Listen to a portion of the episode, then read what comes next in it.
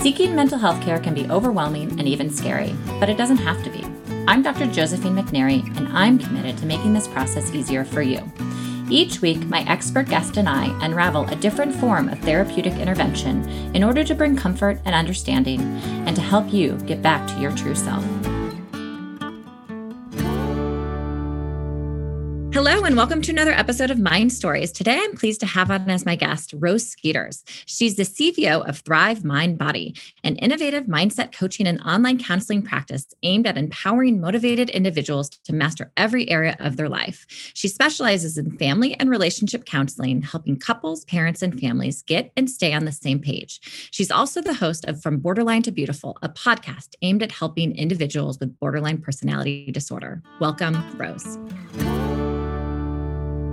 Thank you so much for having me on the show. Yeah. So, you know, I heard about you mainly from the podcast that you do. And then it led me into learning a little bit more about the work that you do specifically at Thrive Mind Body. Could you just give me a summary of not only maybe the podcast, but also just how that then incorporates into the work that you do with your clients?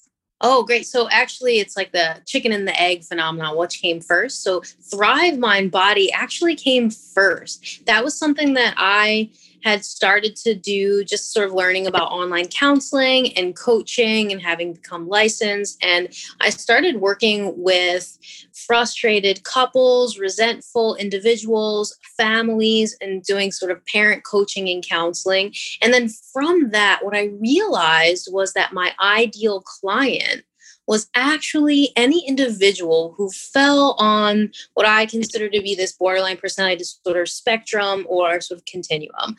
And so I thought, my gosh, these are the people that I work with the best. These are the people that I can help the most. How do I market to these people? How do I get these people to come and find me so that I can offer them hope and support and help? And that's when a colleague of mine, I have to give her a shout out. Her name is Lisa Mustard. She's host of the therapy show. She said, You know what, Rose, why don't you just do it? Tell them how you recovered, put yourself out there, and then that can become sort of part of the work that you do, and people will find you. And that that is how From Borderline and Beautiful was born. Got it. What are you focused on in the podcast? And I mean, it sounds like the goal is to help people who are dealing with borderline mm-hmm. personality disorder. What is the structure and how do you decide on the topic that you want to focus on in certain episodes? That is a great question. So, my original focus for the podcast was to create hope for people with borderline personality disorder and to negate some of the stigma, right? So, a lot of the times it seems as if society is slow to catch up on new and current research in the fields of psychology and psychiatry, which makes sense, right? People aren't out there researching the treatments that are good for borderline personality disorder. So, what I found was that there's still so much stigma associated with it, and people were still saying that you cannot recover, that this is a chronic illness and you'll always have it, and we should just sort of over medicate you, and that's the treatment plan that you know we're going to work on. And having had borderline personality disorder myself and recovered from that i knew that that wasn't correct and i had been following the late dr john gunderson and i had been following dr mary zanarini these prominent researchers in the field so i knew that it wasn't something that i had been creating in my head you know so i was like this information has got to be given to the general public so the first few episodes are me describing what is borderline personality disorder. And then I go into my own story because I want to connect with listeners. I wanted to connect with my audience and let people know, hey, I, I had this too. So I'm not just another clinician talking about something I haven't lived through, which for someone with such a sensitive disorder, it is important to know that you can be validated by your provider, right? So, external validation is one of the hallmark features of this diagnosis. So, I started telling my story. And then, as I got through those first few episodes, I realized that there was actually a method to the way that I recovered. So, I started rolling that out episode after episode. We won't call it a treatment because as you and I both know, a treatment is something that has empirical support or research behind it. but I do call it a recovery plan, and I'll be releasing a workbook for my recovery plan this winter. What does it entail? Can you describe a little bit more? Absolutely, absolutely. So, the logo from our business is a phoenix. And if you think of a phoenix, it is an animal that symbolizes this burning and kind of dying in the ashes and then becoming reborn and transformed into a new person. And that's really what I think of when I think of true recovery from BPD. You don't get to live in a BPD world or a BPD mindset and in a neurotypical world. It is very difficult to do that. So, what we do, what I like to do is take the person and learn how to develop an identity, have empathy, stop seeking external validation, learn to integrate your sense of self. And then we do that by becoming more neurotypical.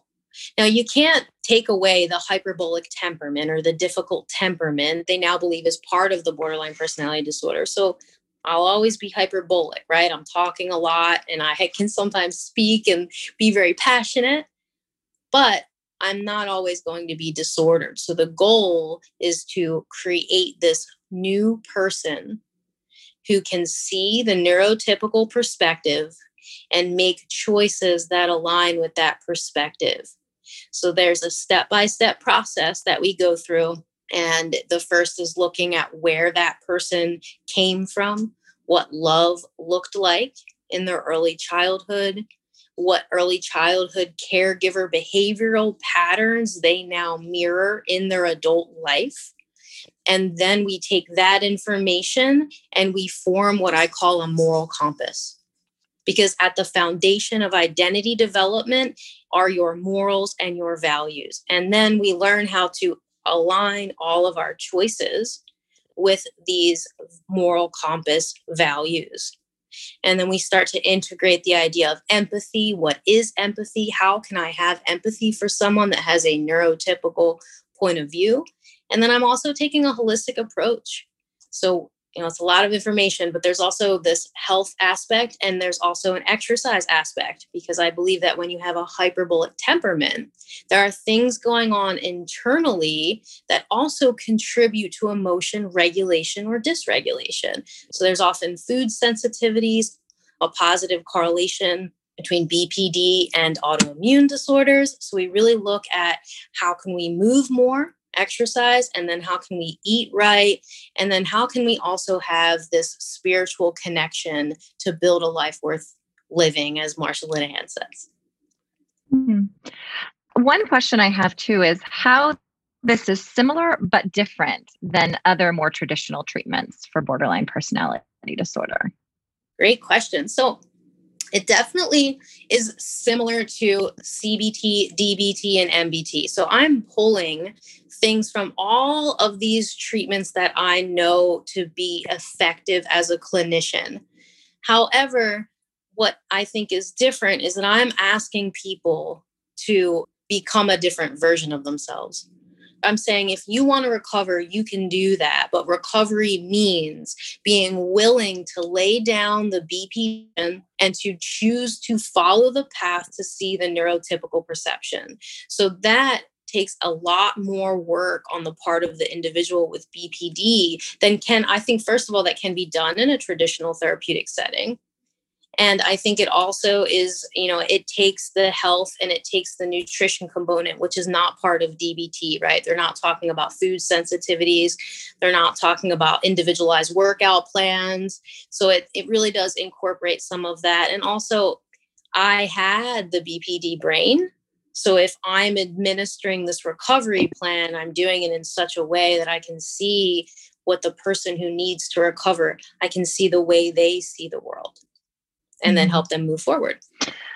Right. And so I guess the clarification is is the goal to become someone different or to learn how to kind of live with the brain you have in a way that is maybe more productive just in terms of interactions with other or interactions with the world you know i think that that's semantics a little bit right so the goal is actually mm-hmm. to become someone different but if i say that then i'm saying you know, in a nutshell, we're going to invalidate who you were because that person didn't matter. And we're just going to, that's not what I'm saying. I'm more saying that the behavioral patterns that are engaged in that become dysfunctional over a long period of time become part of who the person with BPD thinks that they are. So that becomes their identity. So, in order to recover, you have to create a new identity. So, yes, you do have to become a new and different person in that sense. Does that make sense? Yeah. And it also, in a sense, the other thing is people come to treatment because they want to be different especially with i mean it's not that they're becoming someone they don't want to become they come to treatment saying you know this is causing problems in my life and my relationships and moving forward and kind of people come to therapy asking to change Absolutely. Absolutely. And, you know, with this work that I'm doing, I'm acting more like a coach than I am a therapist because I want to walk side by side with the people that are coming to see me. And I want them to see that they can be who they are at the core from childhood. So, a passionate, maybe intense. You know, you can be intense and, and hypersensitive and not be disordered right? I'm sure like we've all heard the term empath, hypersensitive people that need a little bit more help in the world. But someone who is hypersensitive and hyperbolic doesn't have to be destructive and hurt the people around them. They don't have to, you know, do some of the really negative cutting promiscuity, risk taking behaviors that the person with a disorder has. So I want to walk side by side with them to help them understand that they can be who they are at the core, who they were before those patterns took over, but yet they can also take who they are and continue into adulthood developing their sense of identity stemming from these core moral values that they don't currently live by. Mm, right. So I could see how coaching fits into that because there's a lot of coaching involved in that process pushing, right? There are things mm-hmm. that I feel like I'm much better able to say in a coaching environment than in a therapy environment. And what I do, the work that I do, is not for someone who is actively suicidal. The work that I do would have to be done after the person has been sort of stable. They're in their adult relationships. Maybe they're still cutting themselves. Maybe they're still doing risk taking behaviors, but they are stable adults and they're ready to hear the things that they need to hear to move on. That's important. And that's where coaching comes in. So we're working on things like integrity, self discipline, honesty, things that someone who has borderline personality disorder, moral values that they just don't have. Integrity is not something that is inherent in the BPD personality, and that needs to be learned, and it can be learned in a coaching relationship. Mm. Right. I guess I'm curious how that can be learned. How can integrity be learned? What is kind of a typical approach? That's incredible. Though, so first of all, for someone who has borderline personality disorder, who doesn't have integrity, we want to look at teaching that skill as if we were teaching it to a child who had never heard that before. So, what I would mm. do is first define integrity, right? What is integrity? Integrity means doing the right thing even when no one is looking, which is a huge concept for someone with BPD who seeks external validation. We don't do things because we should do them. We do things because other people are going to see us doing them. So, first we define that. And then maybe we have like a week between sessions and I'm we're talking about ways that they could start to develop integrity. Personal hygiene skills are something I start with for many, many people. Start with brushing your teeth. Do you brush your teeth? And maybe they'll look down. No, I don't brush my teeth. Okay, well, brushing your teeth means taking yourself seriously.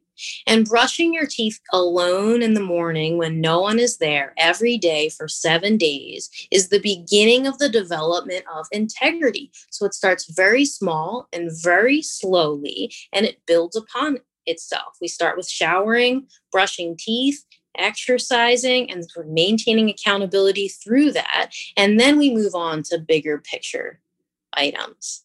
Hmm, interesting. I'm trying to decide what question to ask you next because I have so many questions I want to cover in this short amount of time.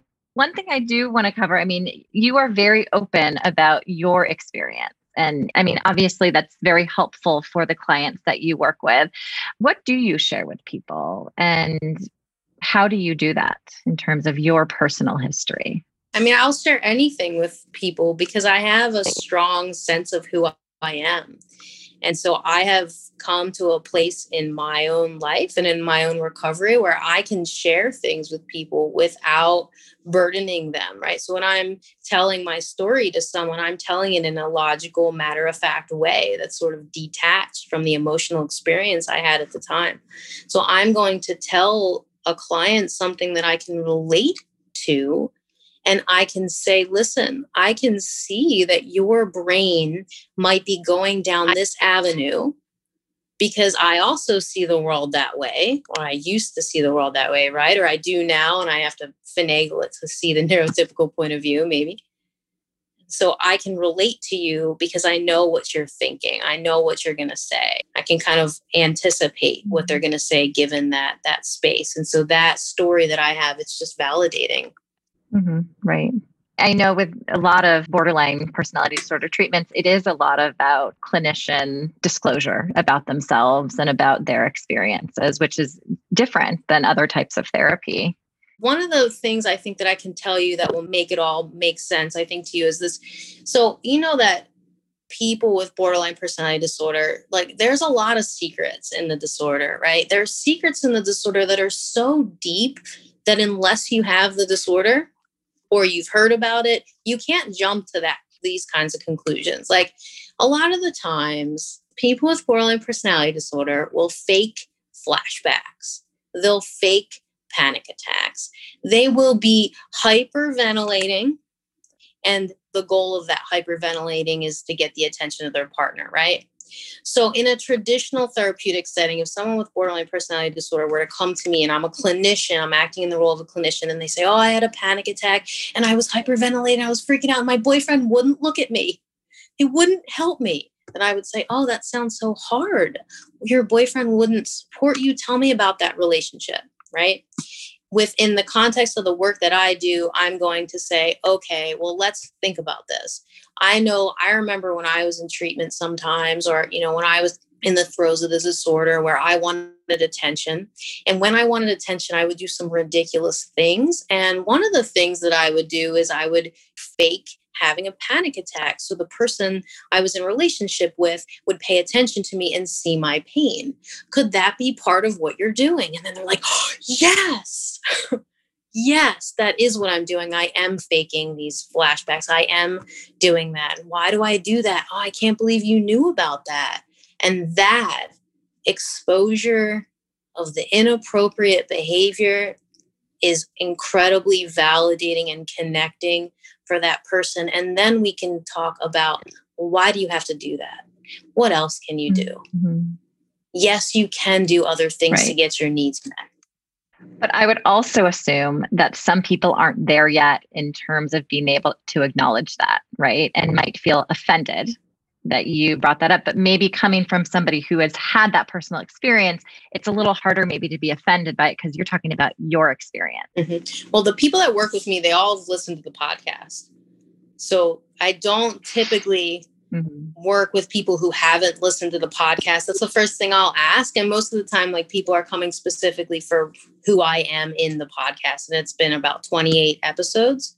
So by the mm-hmm. time they call me for an intake and they want to work with me individually, they already know that I'm going to say things like that. And the number one reason why people say that they want to work with me is for that reason because they say that they need a kick in the butt and their mm-hmm. therapist can't do it.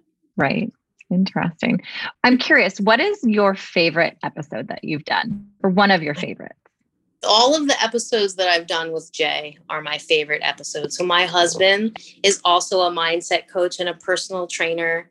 He does that part of our business. He's the other founder, and doing the podcast episodes with him, I think, are the most they're the most fun and they're the most useful for people because they see well here's an individual male who is neurotypical and can support this hyperbolic and what I was once like very much in the throes of a BPD perception. And he was able to support me. He was able to help me learn things like self discipline, integrity. And so he can talk about how he built the corrective relationship, even though at the time he didn't even know that's what he was doing. And then how other partners and family members can support their people with BPD.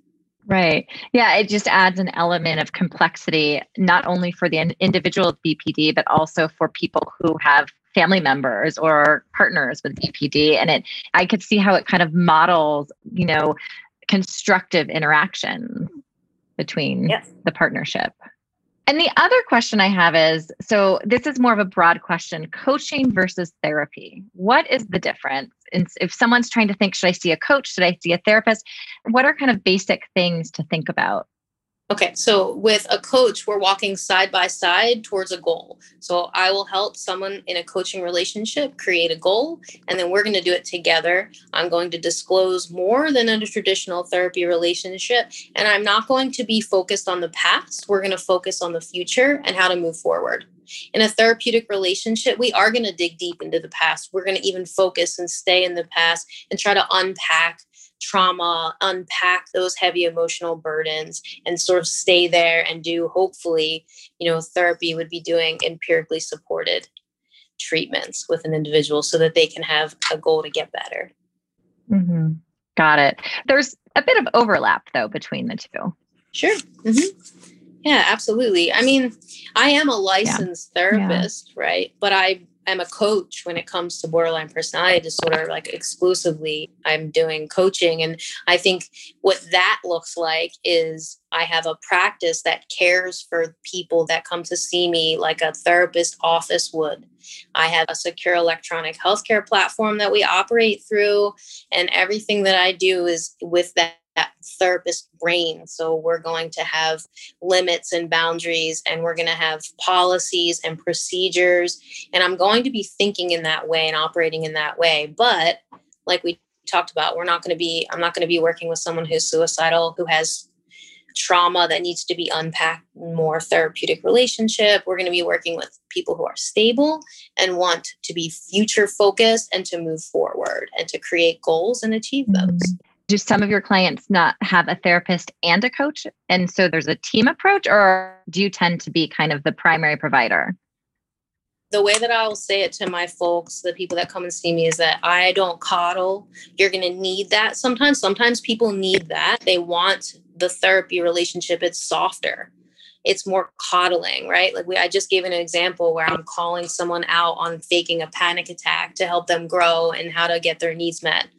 So I'm doing that kind of work. So there's it's very difficult for me to also be like, oh, it's okay that you felt so intense that you needed to have a panic attack and validate that. So having a therapist can offset the harshness and also help the person feel supported even in doing DBT because mm. DBT is a treatment in my opinion, my opinion is a treatment of coping skills. So they can still use those great coping skills while also learning to become a new version of themselves in my coaching program. Huh, interesting. Okay. Well, I'm also realizing we jumped into talking about BPD and DBT and CBT and all those things. And I'm wondering if people who are listening to this, maybe they're drawn to this idea about the title of your podcast, right? From borderline to beautiful. Or maybe they have someone that they love or a partner that they're concerned about the possibility of borderline personality disorder. I guess one question I have is the title. What are you hoping to convey in that title of your podcast? Is that you can have borderline personality disorder and you can recover. And that recovery is going to be hmm. messy, but it turns out beautiful. Hmm. Yeah. Simple. Simple. Just simple from borderline to beautiful. Yeah. Right. So, do you think most of the people who listen to your podcast have borderline personality disorder and it's kind of a way to start thinking about a way out? Or, I mean, I'm just curious what kind of feedback you've had on people who have found it helpful. Yep. Well, I say a lot of the times people will call and say, I'm your biggest fan. I can't believe I'm talking to you right now. So cute. So they say like that they feel heard and that there's somebody else out there who went through what they went through. And I think also the fact that I'm a clinician is helpful as well because you know, not everyone, but many, many people have been treated poorly in the mental health system with that diagnosis.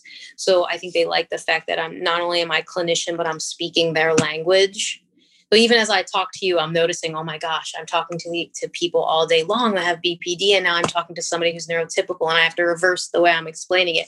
So they like the fact that I can speak to them in a clinical way, but in the language that makes the most sense to them.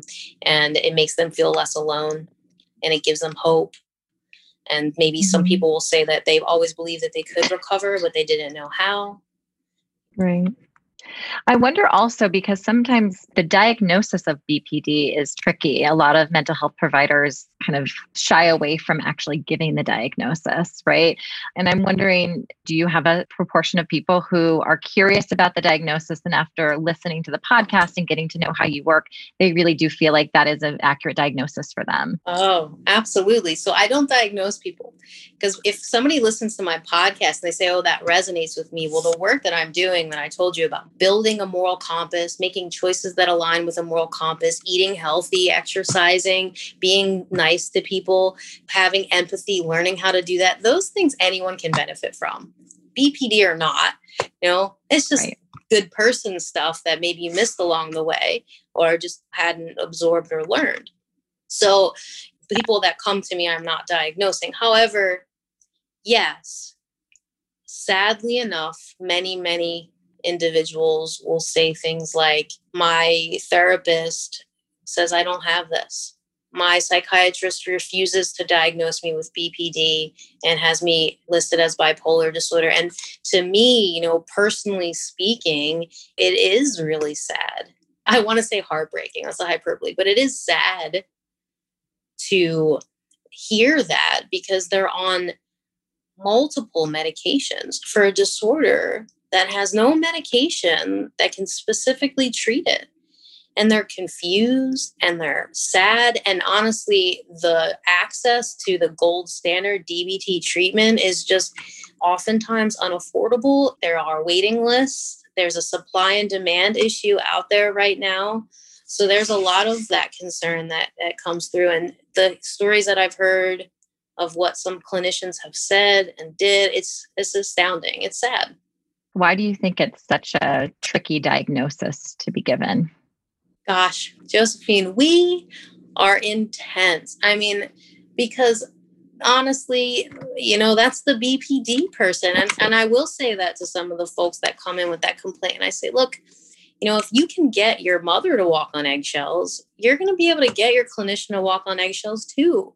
We have to understand, I think, mm. as a mental health community and also as a community of individuals who have hyperbolic temperament, who don't have a neurotypical point of view, we have to realize that our behaviors as a collective whole, what we put out there is what we're going to get back. And sometimes some of the things, I mean, that people do, I've done some things to clinicians when I was a kid, when I was young, some things like just not showing up or blaming the clinician for my own lack of interest in what the clinician is saying or calling the names to the clinician. I had a client one time slam my wooden door at community mental health many, many times, throw things at my face. I mean, gosh, that's why. Because there are a lot of mm. people still engaging in those behaviors. But I think that their hope still has to remain regardless of all of that. And so mm-hmm. for clinicians who that's their experience, if they become hopeless and they believe that there is no other way, there's nothing under that rage, then that creates this stigma and this dynamic of, well, no, you don't have BPD, you can't, because those people are really crazy folks. Those people are really mm-hmm. intense, kind of thing. Right. And I think it's also important for the listener to think about that borderline personality disorder is a cluster of different symptoms. And so one person with borderline personality disorder may look very different from the next person with borderline personality disorder.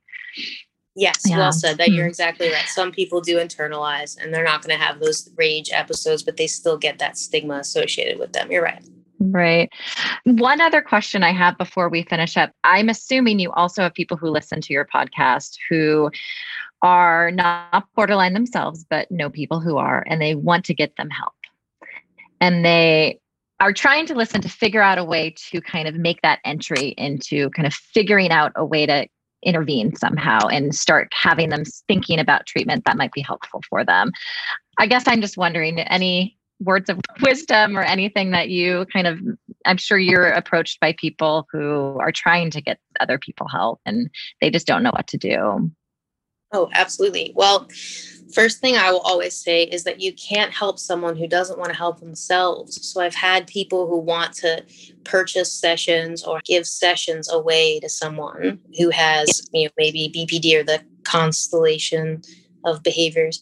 And I I won't do that because the person who has the diagnosis really needs to buy into number one, what I'm saying specifically, or any other mm-hmm. clinician. And then they need to have mm-hmm. some sort of leverage, something that they're doing to take steps in the direction of recovery. That's really important that you can't, no matter how much you want to heal the BPD pain as an outsider, you can't do that. What you can do as a family member or a partner is you can really educate yourself on current research, can look into what does it mean for this loved one to have a hyperbolic temperament and how can that shape their perception of the world and how does their perception differ from mine because if you can see that differing perception, then you can meet the person where they are more readily versus butting heads.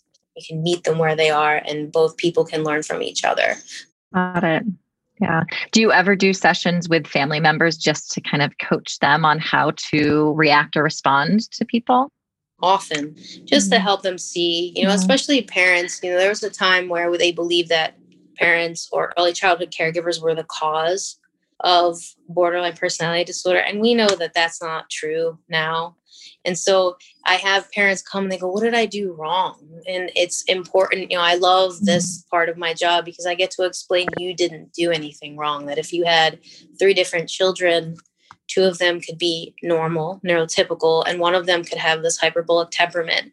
And because they have a hyperbolic temperament, their threshold of perceived trauma is much lower. And so they could attribute a fight that the mom and dad had when they were a child, they could put that in a category of traumatic where the other two children were just like, oh, they're just yelling in the kitchen and not remember that. So we talk about how that develops and it really lifts this burden off of the caregivers oftentimes. So allow them to see, well, I didn't do anything wrong. I can help this person. I can at least see where they're coming from, see their perception, and stop fighting against that and let go of some of that resentment that I have. Yeah. I think that's actually a good place to end. I feel like it kind of helps wrap it up. So I'm going to make sure I have your information on the episode description along with just information about your practice. Is there anything else that you want to make sure that the listener kind of hears during this time we have together? Nope, just I'm going to have a workbook coming out. So if you're interested in some of the things I'm saying, definitely check out the podcast from borderline to beautiful. If you are a partner looking for support and you want to speak to someone, you know, like Jay, who's a mindset coach, go ahead onto the website and contact us there.